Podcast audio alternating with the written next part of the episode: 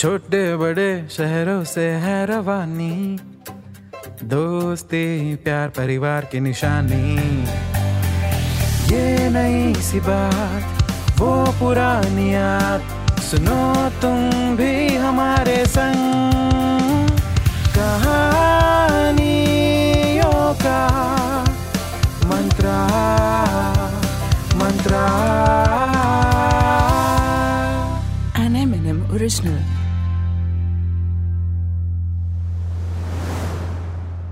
Happy Dussehra. Ajit Dussehra मैदान पहुंचकर सभी एक दूसरे को हैप्पी दशहरा तो ऐसे विश करते हैं, जैसे रावण को वो ही मारने वाले हों। फिर रावण के जलते ही वहाँ से ऐसे भागते हैं, जैसे रावण को मारने का इल्ज़ाम उनके ही सर लगने वाला हो। वैसे क्या आप जानते हैं कि भारत में एक जगह ऐसी भी है जहाँ रावण को दामाद मानकर उनकी पूजा की जाती है? और कई सारी ऐसी जगह भी हैं जहाँ दामाद को ही रावण माना जाता है। तो परसों है दशहरा, यानी कि विजयदशमी का त्योहार। असत्य पर सत्य के विजय का त्योहार, अन्याय पर न्याय की विजय का त्योहार, अधर्म पर धर्म की जय जयकार का त्योहार। तो बुराई पर अच्छाई की जीत के इस त्योहार को सेलिब्रेट करती है हमारी आज की ये कहानी, जो है एक छोटे से शहर दशरथपुर के एक छोटे से हाउसिंग सोसाइटी सनफ्लावर सोसाइटी जहाँ सोसाइटी की मीटिंग में नए नए आए पुरुषोत्तम अग्रवाल ने दे दिया एक ज़बरदस्त आइडिया भाई, इस साल क्यों ना हम अपनी सोसाइटी में ही सेलिब्रेट करें दशहरा और कर दें रावण का दहन। ये सुनकर सोसाइटी के बाकी मेंबर्स के चेहरे खिल उठे। तुरंत ही नोटिस लग गया नोटिस बोर्ड पर कि इस साल सनफ्लावर हाउसिंग सोसाइटी में भी बड़ी ही धूमधाम से मनाया जाएगा दशहरा और किया जाएगा रावण का दहन। सोसाइटी के सभी लोगों ने पैसे कंट्रीब्यूट किए और जुट गए तैयारियों में। बच्चे लगे फटाकों की लिस्ट बनाने में, जो कि वो रावण के पुतले के चलते ही फोड़ने वाले थे। बड़े लग गए नाश्ते का मेन्यू डिसाइड करने में। जो वो रावण के जलते ही ठूसते। मेरे कहने का मतलब खाने वाले थे। और कुछ बुज़ुर्ग लग गए ज्ञान बांटने में। अरे भाई भरी सोसाइटी में ऐसे पुतला उतला जलाना भाई बड़ा ये भी कोई बात हुई? बताइए बड़ाई बताइए। रिस्की नहीं होगा, बताइए। लेकिन आज की ये जनरेशन में हमारी कौन सुनता है? अरे, सभी समोसे और कचौरियों के इंतज़ाम में लगे हुए हैं। अरे, मैं तो कहता हूँ, एक, दो, तीन फायर ब्रिगेड की गाड़ियों का इंतज़ाम भी कर लीजिए। अरे, कहीं आग आग लग गई तो? अरे हाँ भाई दशहरा तो होती थी हमारे जमाने में। पूरा शहर एक ही जगह इकट्ठा होता था और उसी बहाने आजू बाजू पीछे की सोसाइटी में रहने वाली, आई मीन से रहने वालों से मिलना जुलना हो जाता था।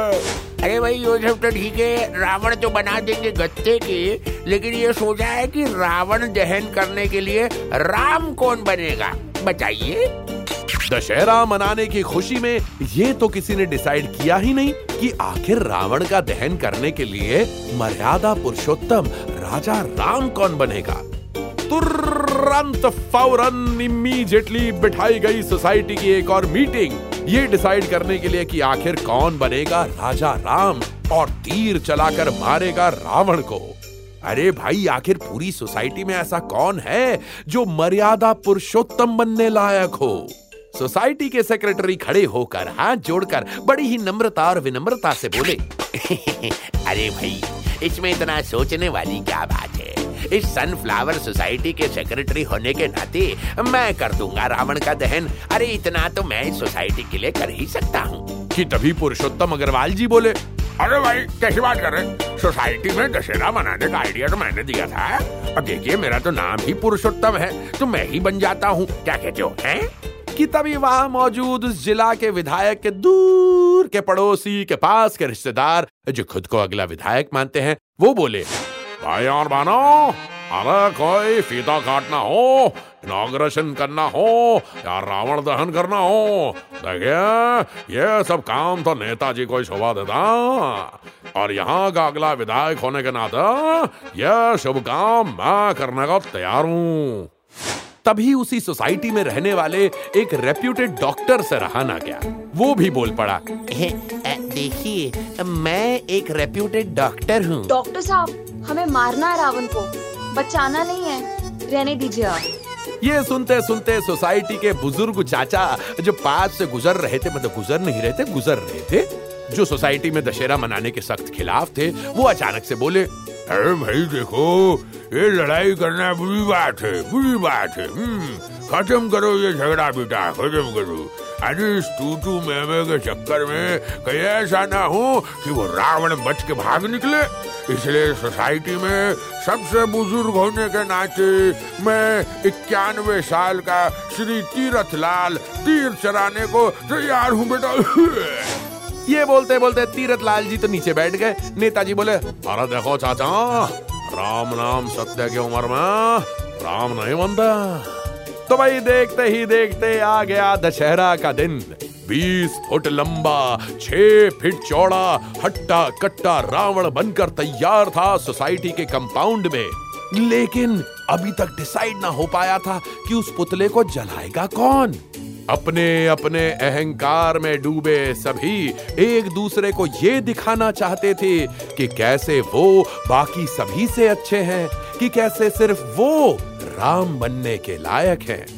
ना हुई खत्म उनकी राम बनने की फाइट लाख कोशिशों के बाद भी ना हो रहा था कुछ डिसाइड कि तभी सबकी हो गई हालत टाइट जब खुद रावण के अंदर से ये आवाज़ आई।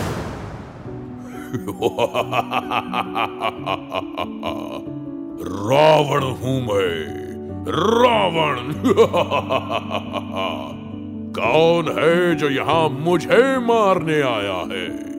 कौन है वो जो खुद को मर्यादा पुरुषोत्तम राम समझता है? क्या तुम में से कोई कह सकता है कि उसने आज तक कोई पाप नहीं किया? क्या तुम सब पूरी तरह से निर्दोष हो? करप्शन, झूठ, अपने हस्बैंड या वाइफ को चीट करना, अपने बिज़नेस पार्टनर को धोखा देना गवर्नमेंट को चीट करना इनकम टैक्स की चोरी करना ट्रैफ़िक पुलिस को रिश्वत देना स्कूल के एग्ज़ाम में चीटिंग करना, सड़क पर सिग्नल तोड़ना, गाड़ी चलाते वक्त फ़ोन पे बात करना।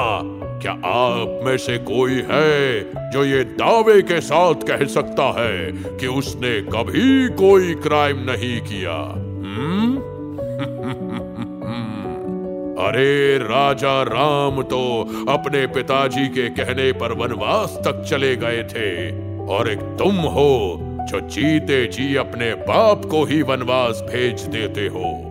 इतनी सी बात को लेकर कि मुझे कौन जलाएगा? कैसे लड़ने लगे तुम सब? अहंकारी हो तुम सब, अहंकारी।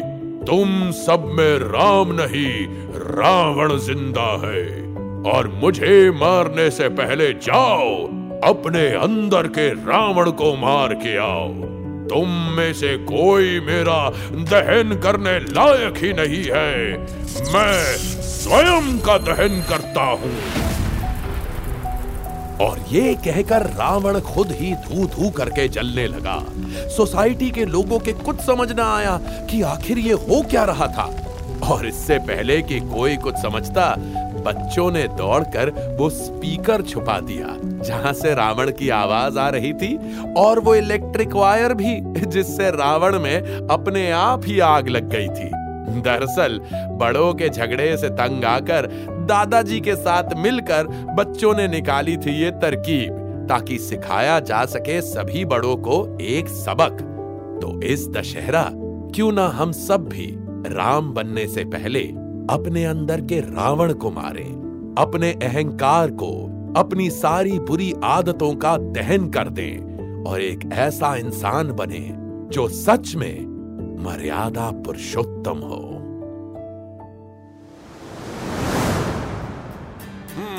तो कैसी लगी आपको हमारी आज की ये कहानी ऐसी ही कहानियाँ सुनने के लिए आते रहा करिए एम एन एम टॉकीज पे ये है कहानियों का मंत्र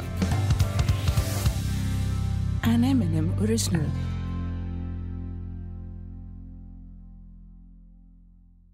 This show is a work of fiction. Any names, characters, places, and incidents are either products of the creator's imagination or used fictitiously for entertainment purposes only. Any resemblance to actual events or persons, living or dead, is purely coincidental. This show does not intend to defame, malign, slander, or hurt or be disrespectful to any person, nation, state, individual, caste, religion, religious sentiments, beliefs, or feelings of any person. The show does not promote smoking or drinking. Listeners' discretion is advised.